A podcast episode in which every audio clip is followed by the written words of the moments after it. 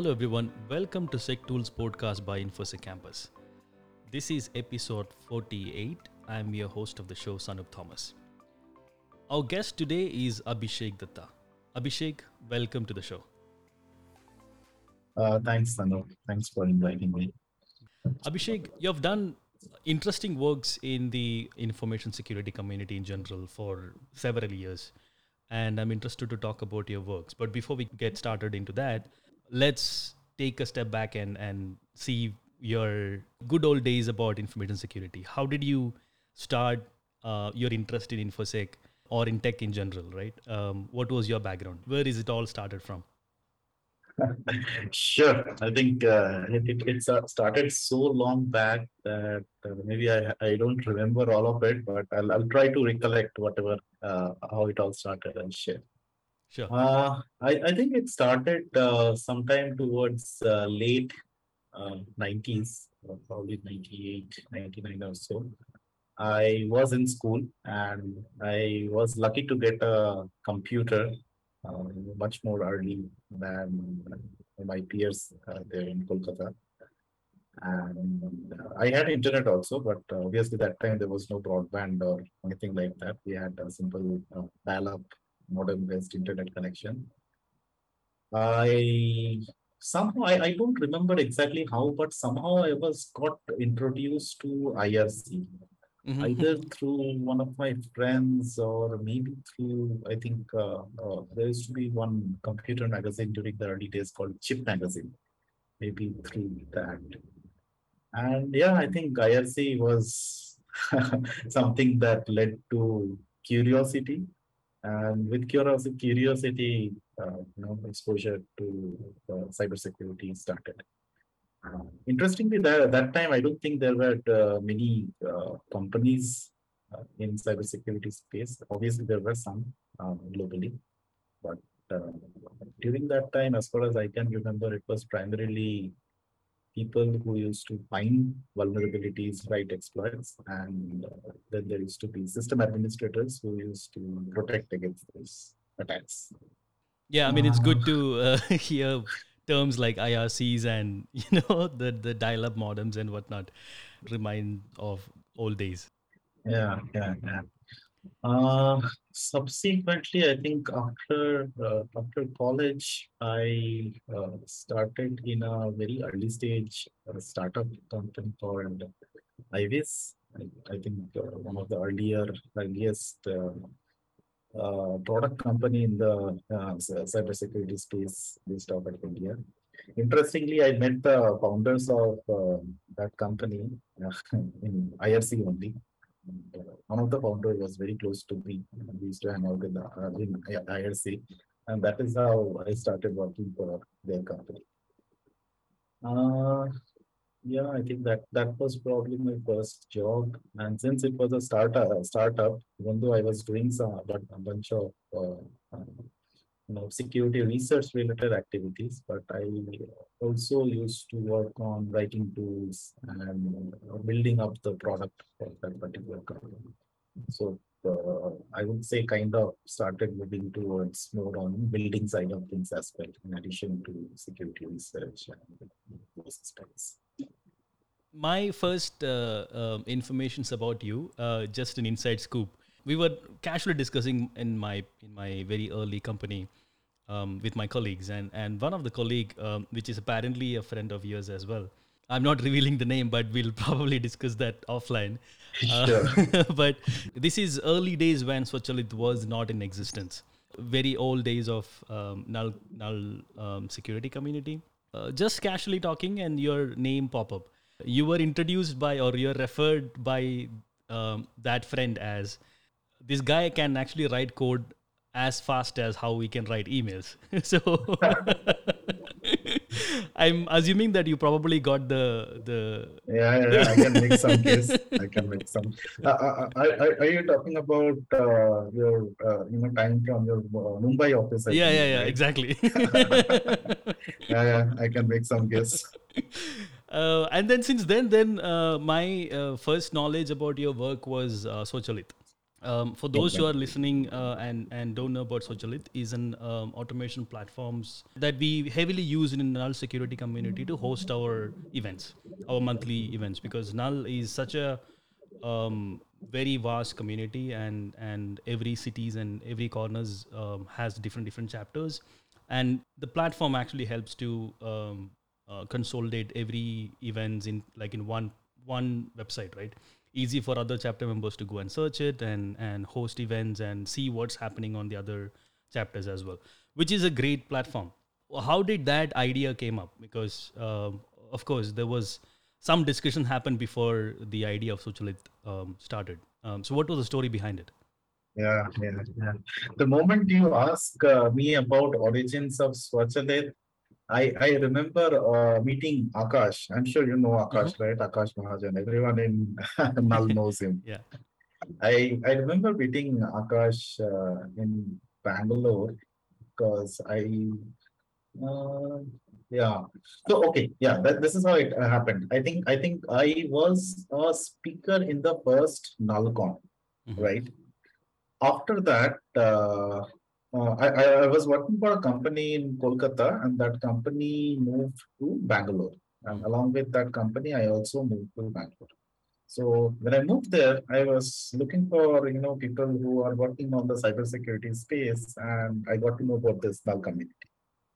And uh, I think uh, a scene or uh, I mean I mean, folks from the NullCon, they connected me with uh, Akash, who was building up the community here in Bangalore. Mhm. Right, that's how I got connected to Akash, and used to you know, catch up sometimes. So uh, Akash, Akash told me about uh, you know what he was doing with Null and how he was organizing the Null meets and all of these things, right? Mhm. And that is where I think the idea of uh, Swachalit was born. In fact, uh, uh, the Swachalit uh, name was coined by Akash only. Mhm. So, uh, I think it's probably uh, Hindi for automation or something like that. I think I don't think it's Hindi for automation. Uh, the origin uh, is from Akash, and I could imagine. Uh, yeah, yeah. I, I, I, if, if I remember, I think he was he was doing a lot of repetitive work uh, during organizing these meets, Hmm. and uh, he discussed how we can automate some of that. Uh, some of the simple things like you know sen- sending emails, uh, uh, somehow tracking registrations, uh, uh, sending the venue details to the folks who have registered for a particular event. So at a high level, the basic flow, right? And I, I, I, I thought I, I had some time back then. I think I just left the company that I was working on, and I took a small break, and I started uh, working on my own. So I, I, I, thought probably this is a good time I will you know, build something which will help this community. Obviously, I did not know back then that the community will grow so big. Uh, yeah, I think uh, that's how Swachalit started with uh, me and Akash discussing the workflow involved in uh, organizing a meet and then uh, building some of the automations. Interesting. By the time when you're when you start building or working on Swachalit, um, um, were you a full time developer, or you started working into security already, or how did security happens to you? Actually, I, I was always in between software development and security research Mhm.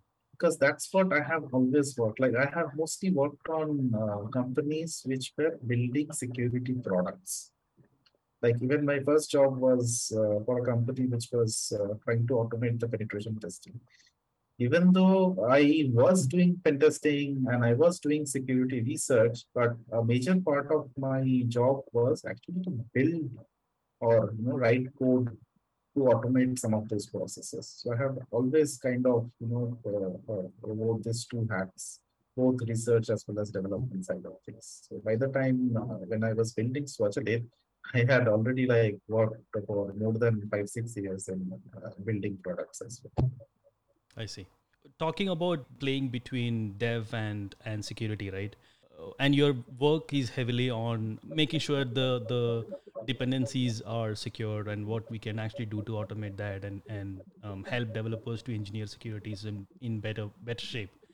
what do you think um, about the current setup in software uh, open source largely open source software supply chains. Because this is this is a problem that's been discussed over the years. Uh, multiple solutions have been um, rendered by different companies open source and commercial. Uh, but i personally feel like it's not cracked yet. It's there was not a universal solutions yet for this. Uh, what was your take on um, open source um, third party software uh, security yeah, good question. So I think this is something that uh, I am currently focusing on, both in terms of uh, security research as well as understanding the larger domain, as well as uh, you know building open source tools to some uh, solve some of this problem. Uh, but uh, let me talk about my understanding of the overall domain here, right?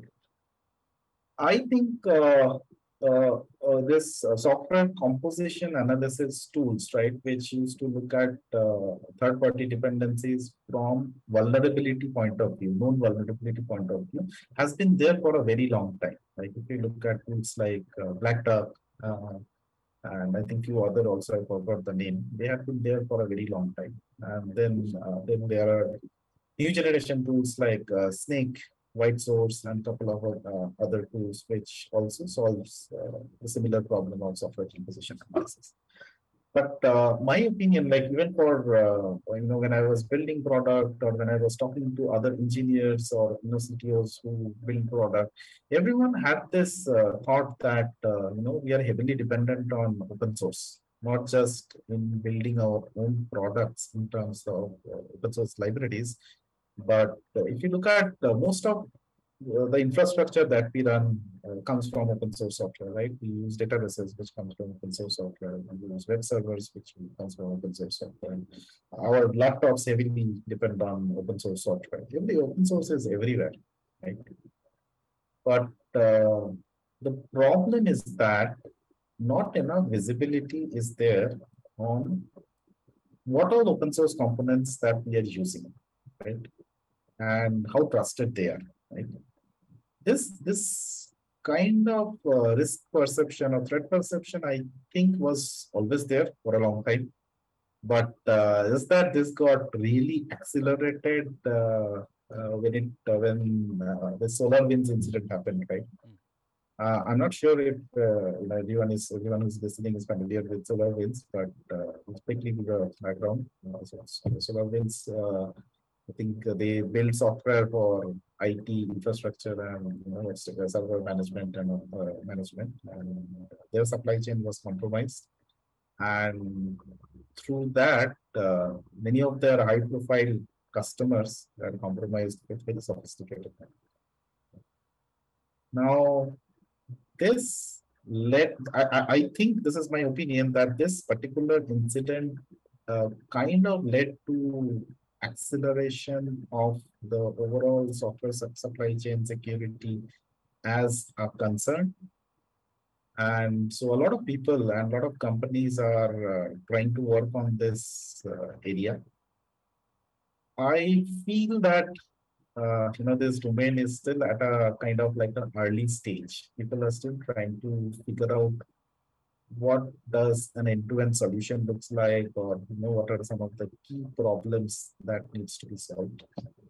So uh, uh, I, I when I, when I did a survey of uh, you know identifying the problem in terms of you know the breadth as well as depth of the problem, one of the things that uh, uh I figured is that uh, as per one of the Linux Foundation you know, report, almost 70 to 90% of most modern software is has uh, open source components. Like open source component constitutes 70 to 90% of modern software. And most of our security practices are uh, targeted towards the code that we write, not the open source software that we are consuming from outside, apart from know, simple vulnerability detection, and which has its own challenges as well. So uh, I think that's that's where the trigger started. That this is this looks like a fairly large problem, and this is definitely a problem which uh, needs to be analyzed and solved over time. It looks like the the problem is definitely universal, uh, but the solutions needs to be engineered according to the the size and scale of uh, the, the, companies, right?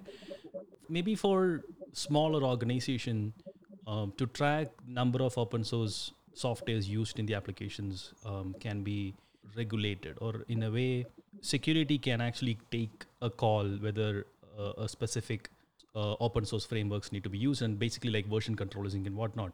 When the organizations are like heavily like heavily consumed by different versions of open source softwares, it's easy to create a finding saying that this version is outdated, but it's not that easy to fix those versions because some of them will actually end up breaking the application. How do we balance this? What's your thoughts on that? Yeah, yeah, very good question. So I think uh, you're pointing towards some of the harder problems of uh, this open source software supply chain as well as the conventional software composition analysis, mm. right? So uh, one of the first thing is that uh, conventional software composition analysis like SCA tools and conventional way of vulnerability detection based on a library name and version just creates too much noise. Imagine that uh, you're building a very simple application and you are you're, you're dependent on say uh, Spring framework. Assuming your application is built in Java now, the Spring framework is pretty large. You are hardly using, say, 5% uh, of the features of the Spring framework. Now, any vulnerability, any publicly disclosed vulnerability affecting the entire Spring framework will be identified by conventional SCA tools as vulnerability in your application, right? Just because your application depends on, say, the Spring framework jars. This is one of the biggest problem of the conventional SCA tools. Even if your application is not invoking the vulnerable method in a no vulnerable open source library, there is no way practically your application is vulnerable or exploitable. But still, current, current generation tool will identify those vulnerabilities. So it's like a slippery slope right? You fix some vulnerabilities and new vulnerabilities are continuously identified. So this is one big problem that needs to be solved. Some of the tools are trying to solve this, but it is not that easy because uh, SCA tools needs to build uh, code analysis, static code analysis capability so that it can, uh, you know, uh, identify whether there is uh, you know control flow or data flow uh, uh, from your application into a vulnerable function in a vulnerable library. And many a times when uh, open source library vendor reports vulnerability, the vulnerability advisory or the vulnerability report do not always uh, contain the information required to do this kind of analysis. So currently it's a challenge hopefully in future uh, with adoption of uh, this uh, open source vulnerability schema as you know a standard way of reporting vulnerabilities maybe uh, the SCA tools will do a better job and identify uh, this third party library vulnerabilities for an application that are relevant and not everything. That should significantly reduce the noise now, coming to your question specifically, I think you mentioned that uh, uh, many times these tools just report a vulnerability and fixing it is not always easy. Right? That is because if you look at the dependencies of an application, it is not a simple list. Dependencies are not like application one depends on this 10 libraries Sure. I mean, in in your package manifest, like say pom.xml, build, uh, build.gradle, or say uh, package.json, or say I think in uh, Python's case, requirements.txt, you can define a set of uh, libraries that your application depends on. But those libraries in turn also depends on a bunch of other libraries, which in turn may also depend on libraries. So if, if you look really look at it, right, the dependencies or the open source dependencies of an application is really a graph, which at this point, say even my tool also, it identifies a problem in one of the libraries, one of the nodes in the graph, and tells you that this is the problem. As a developer, it does not make things very easy for you. Uh, you still have to find out that how did this library got introduced. You still have to find out the library or the root dependencies, which introduced some other transitive dependency and then figure out how you can update it. So this is another hard problem, or I would not say very hard, but fairly hard problem, which uh, uh, you know, I'm trying to solve as well as I think a lot of SCA tools are also looking at how to solve. Like really provide actionable advice to the developers so that they know what to update and they know what is the impact of update. I think I think Dependabot uh, does a decent job for some of the uh, ecosystems on this. Like it, it, it can tell like uh, uh, if the, if there is a vulnerability in a lower level transitive dependency, I, I I think it can identify the top level library that should be updated in order to update uh, those vulnerabilities. Oh, you're referring to depend dependency bot? Dependabot, yeah, Yeah, yeah, GitHub's okay. Dependabot. Yeah, I Yeah. see. Okay, yeah, right. Talking about your your tool on SafeDep, right? This is something that you initially uh, you started fairly recently. What's the goal of this uh, product, or rather the the the framework? Yes. So uh, uh, the the primary tool which we are building as as part of this uh, you know, safety organization is uh, called VET. Mm. So we wanted to solve the problem of uh, open source library vetting, which is extensively done manually by security teams. Like you, you will see that in a lot of organizations, with when a you know, development team wants to adopt a new library, they have to raise a request that the library needs to be vetted by the security team. Right? And uh, vetting is largely a manual process. Like the security team will look at uh, how popular the library is. Uh, does the library comes from trusted sources? How often releases are there? Is it maintained? Are there known uh, critical vulnerabilities? Based on a certain set of criteria, the security team decides whether this library is acceptable for use. And based on this vetting, the engineering team goes ahead and uses or not or looks for an alternative library. The idea is that to start with, just solve this problem. Because as we were discussing, we will have vulnerabilities and we will have lots of uh, different libraries in our dependency graph and updating all of them may not be easy when there is an issue. Also, people hardly look at uh, vulnerabilities or there are there are no uh, no uh, there are no vulnerabilities for library which very few people use. I have hardly seen any publicly available CVE for very unpopular libraries libraries which are not popular at all right? But these unpopular libraries are also extensively used in major applications. The idea of uh, building vet is that to help automate this process of vetting, so uh, open source library vetting by security teams in a way where it can be adopted by different security teams while having the ability to define their opinion of vetting, right? Not to be tied by the tool's opinion of what is good, what is bad, but security team defining their own opinion of what is an acceptable open source library in terms of policies, right? So say, for example, in your organization, you want to use, uh, you want to automate the process of open source library vetting, and you may already have a set of guidelines. With VET, you can write policies as code using a very simple DSL. You can write those policies, and VET will automatically find out whether a particular library adheres to your defined policies or not.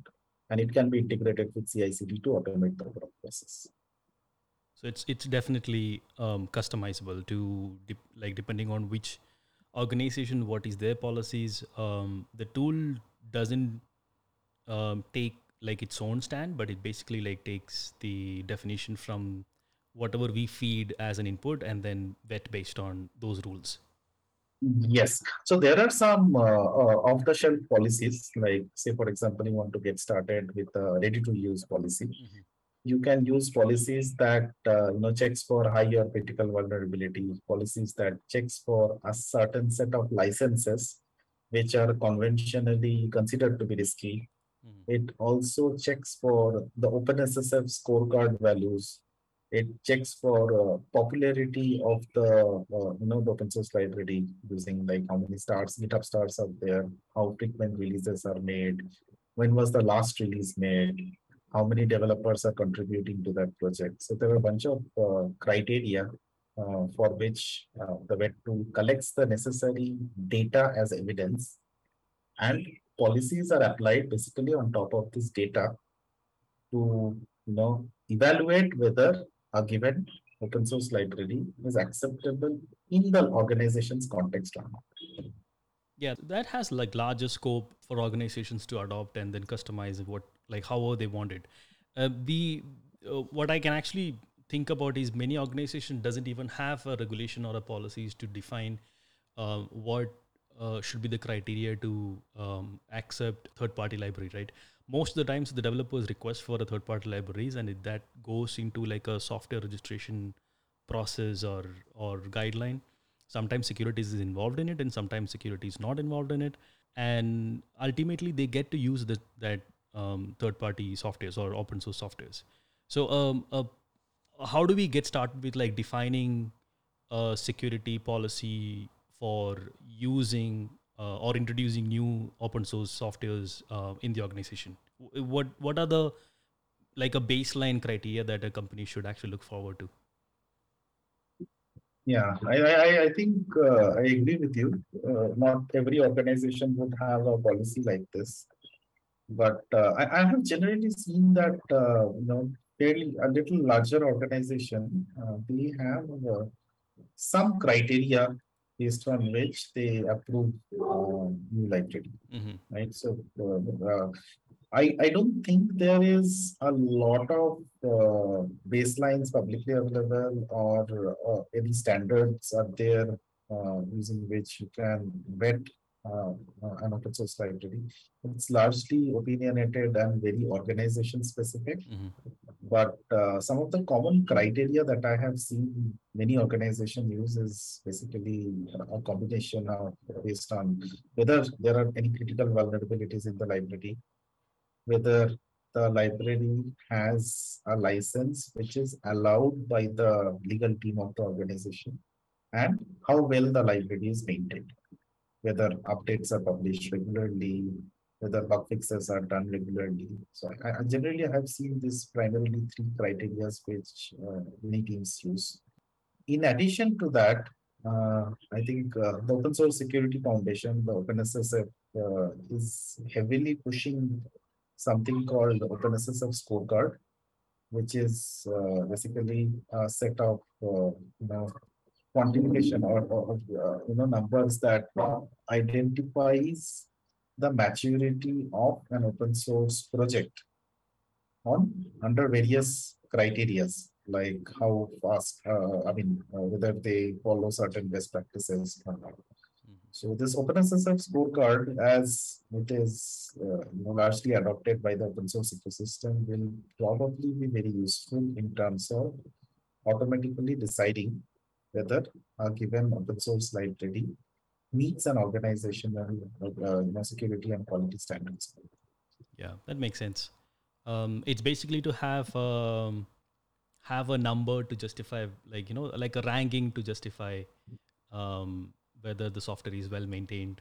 Um, Yes, it, it's it's more of an assessment on a certain set of criterias, best practices and criterias for open source projects. As a consumer of open source project, the scorecard will give you a quantifiable measure of how well maintained and uh, you know the security best practices followed by that particular open source project. Um, so VET currently is uh, open source and uh, um, it's what? It's under MIT. It's under an this Apache license. software Apache license, yes. Yeah. Yeah, it's completely open source. It is uh, developed in open source. We, we, in fact, we have got uh, community contributions as well. Mhm. People have contributed code as well as uh, you know, some GitHub actions, uh, configurations as well. Yeah, and it has pretty decent documentations to you know look into it and and then um, adopt what whatever the company actually wanted to build um, as as definitions, right? And it's pretty uh, decent frameworks to integrate into your existing security review process. It's more scalable in a in an organization. Yes, I, I, I think any organization uh, which has some open source vetting process, they, they can be benefited from by using that. Yep. And, and, and we are def- happy to add any feature as required. We are really looking at real life use cases and driving adoption. And then Abhisek, uh, I would love to actually pick your brain even more time. Uh, there are so much thing thing to discuss about open source when it comes to open source software supply chains and and security of that. But uh, with the time constraints, before we wind up, uh, what is your uh, piece of advice to the people who are getting into application security or product security um, or open source um, tools uh, in general? Sure. that is a very, very generic and probably uh, a question which will have an opinionated answer. Yeah. But uh, let me give a snap. Uh, see, my fundamental uh, suggestion would be for anyone who is into product security or taking care of security of an organization uh, is uh, really look at problems. Okay, don't start with tools. There are just too many security tools out there, right? Too many security products, too many security tools. Don't don't try to pick some security tool within your organization and call it a security program. Don't do that. Look at uh, the larger, uh, you know, the big picture of your organization. Identify the assets. Look at what is it that is there in your organization that which needs protecting, right? Then look at uh, uh, uh, who are the potential attackers for your organization, right? Unless uh, your potential attacker is a nation state, you don't really need to defend against such sophisticated attacks, right? Your uh, defense uh, strategy as well as uh, capability of defense really depends on uh, what is your perceived attackers. So basically look at the threat model. Then look at solution. Look at the security architecture, look at solution for securing uh, or mitigating the identified risks for your organization. And finally, look at tools that will allow you to implement solution. Don't start by tools. That is definitely one strong suggestion that I have. Uh, apart from that, uh, I personally, I think uh, uh, starting to code at a very early age had helped me a lot. It really helped me into looking into how tools work, extending tools, contributing to open source, as well as building my tools. Uh, really helped me a lot about that. And uh, yeah, always be curious. Don't don't just uh, you know look at tools as magic. See how it works. Thanks, Abhisek. It was wonderful talking to you and discuss about uh, open source software supply chain security and all the work that you have done in uh, uh, security community. Thanks, Anand. It was great talking to you.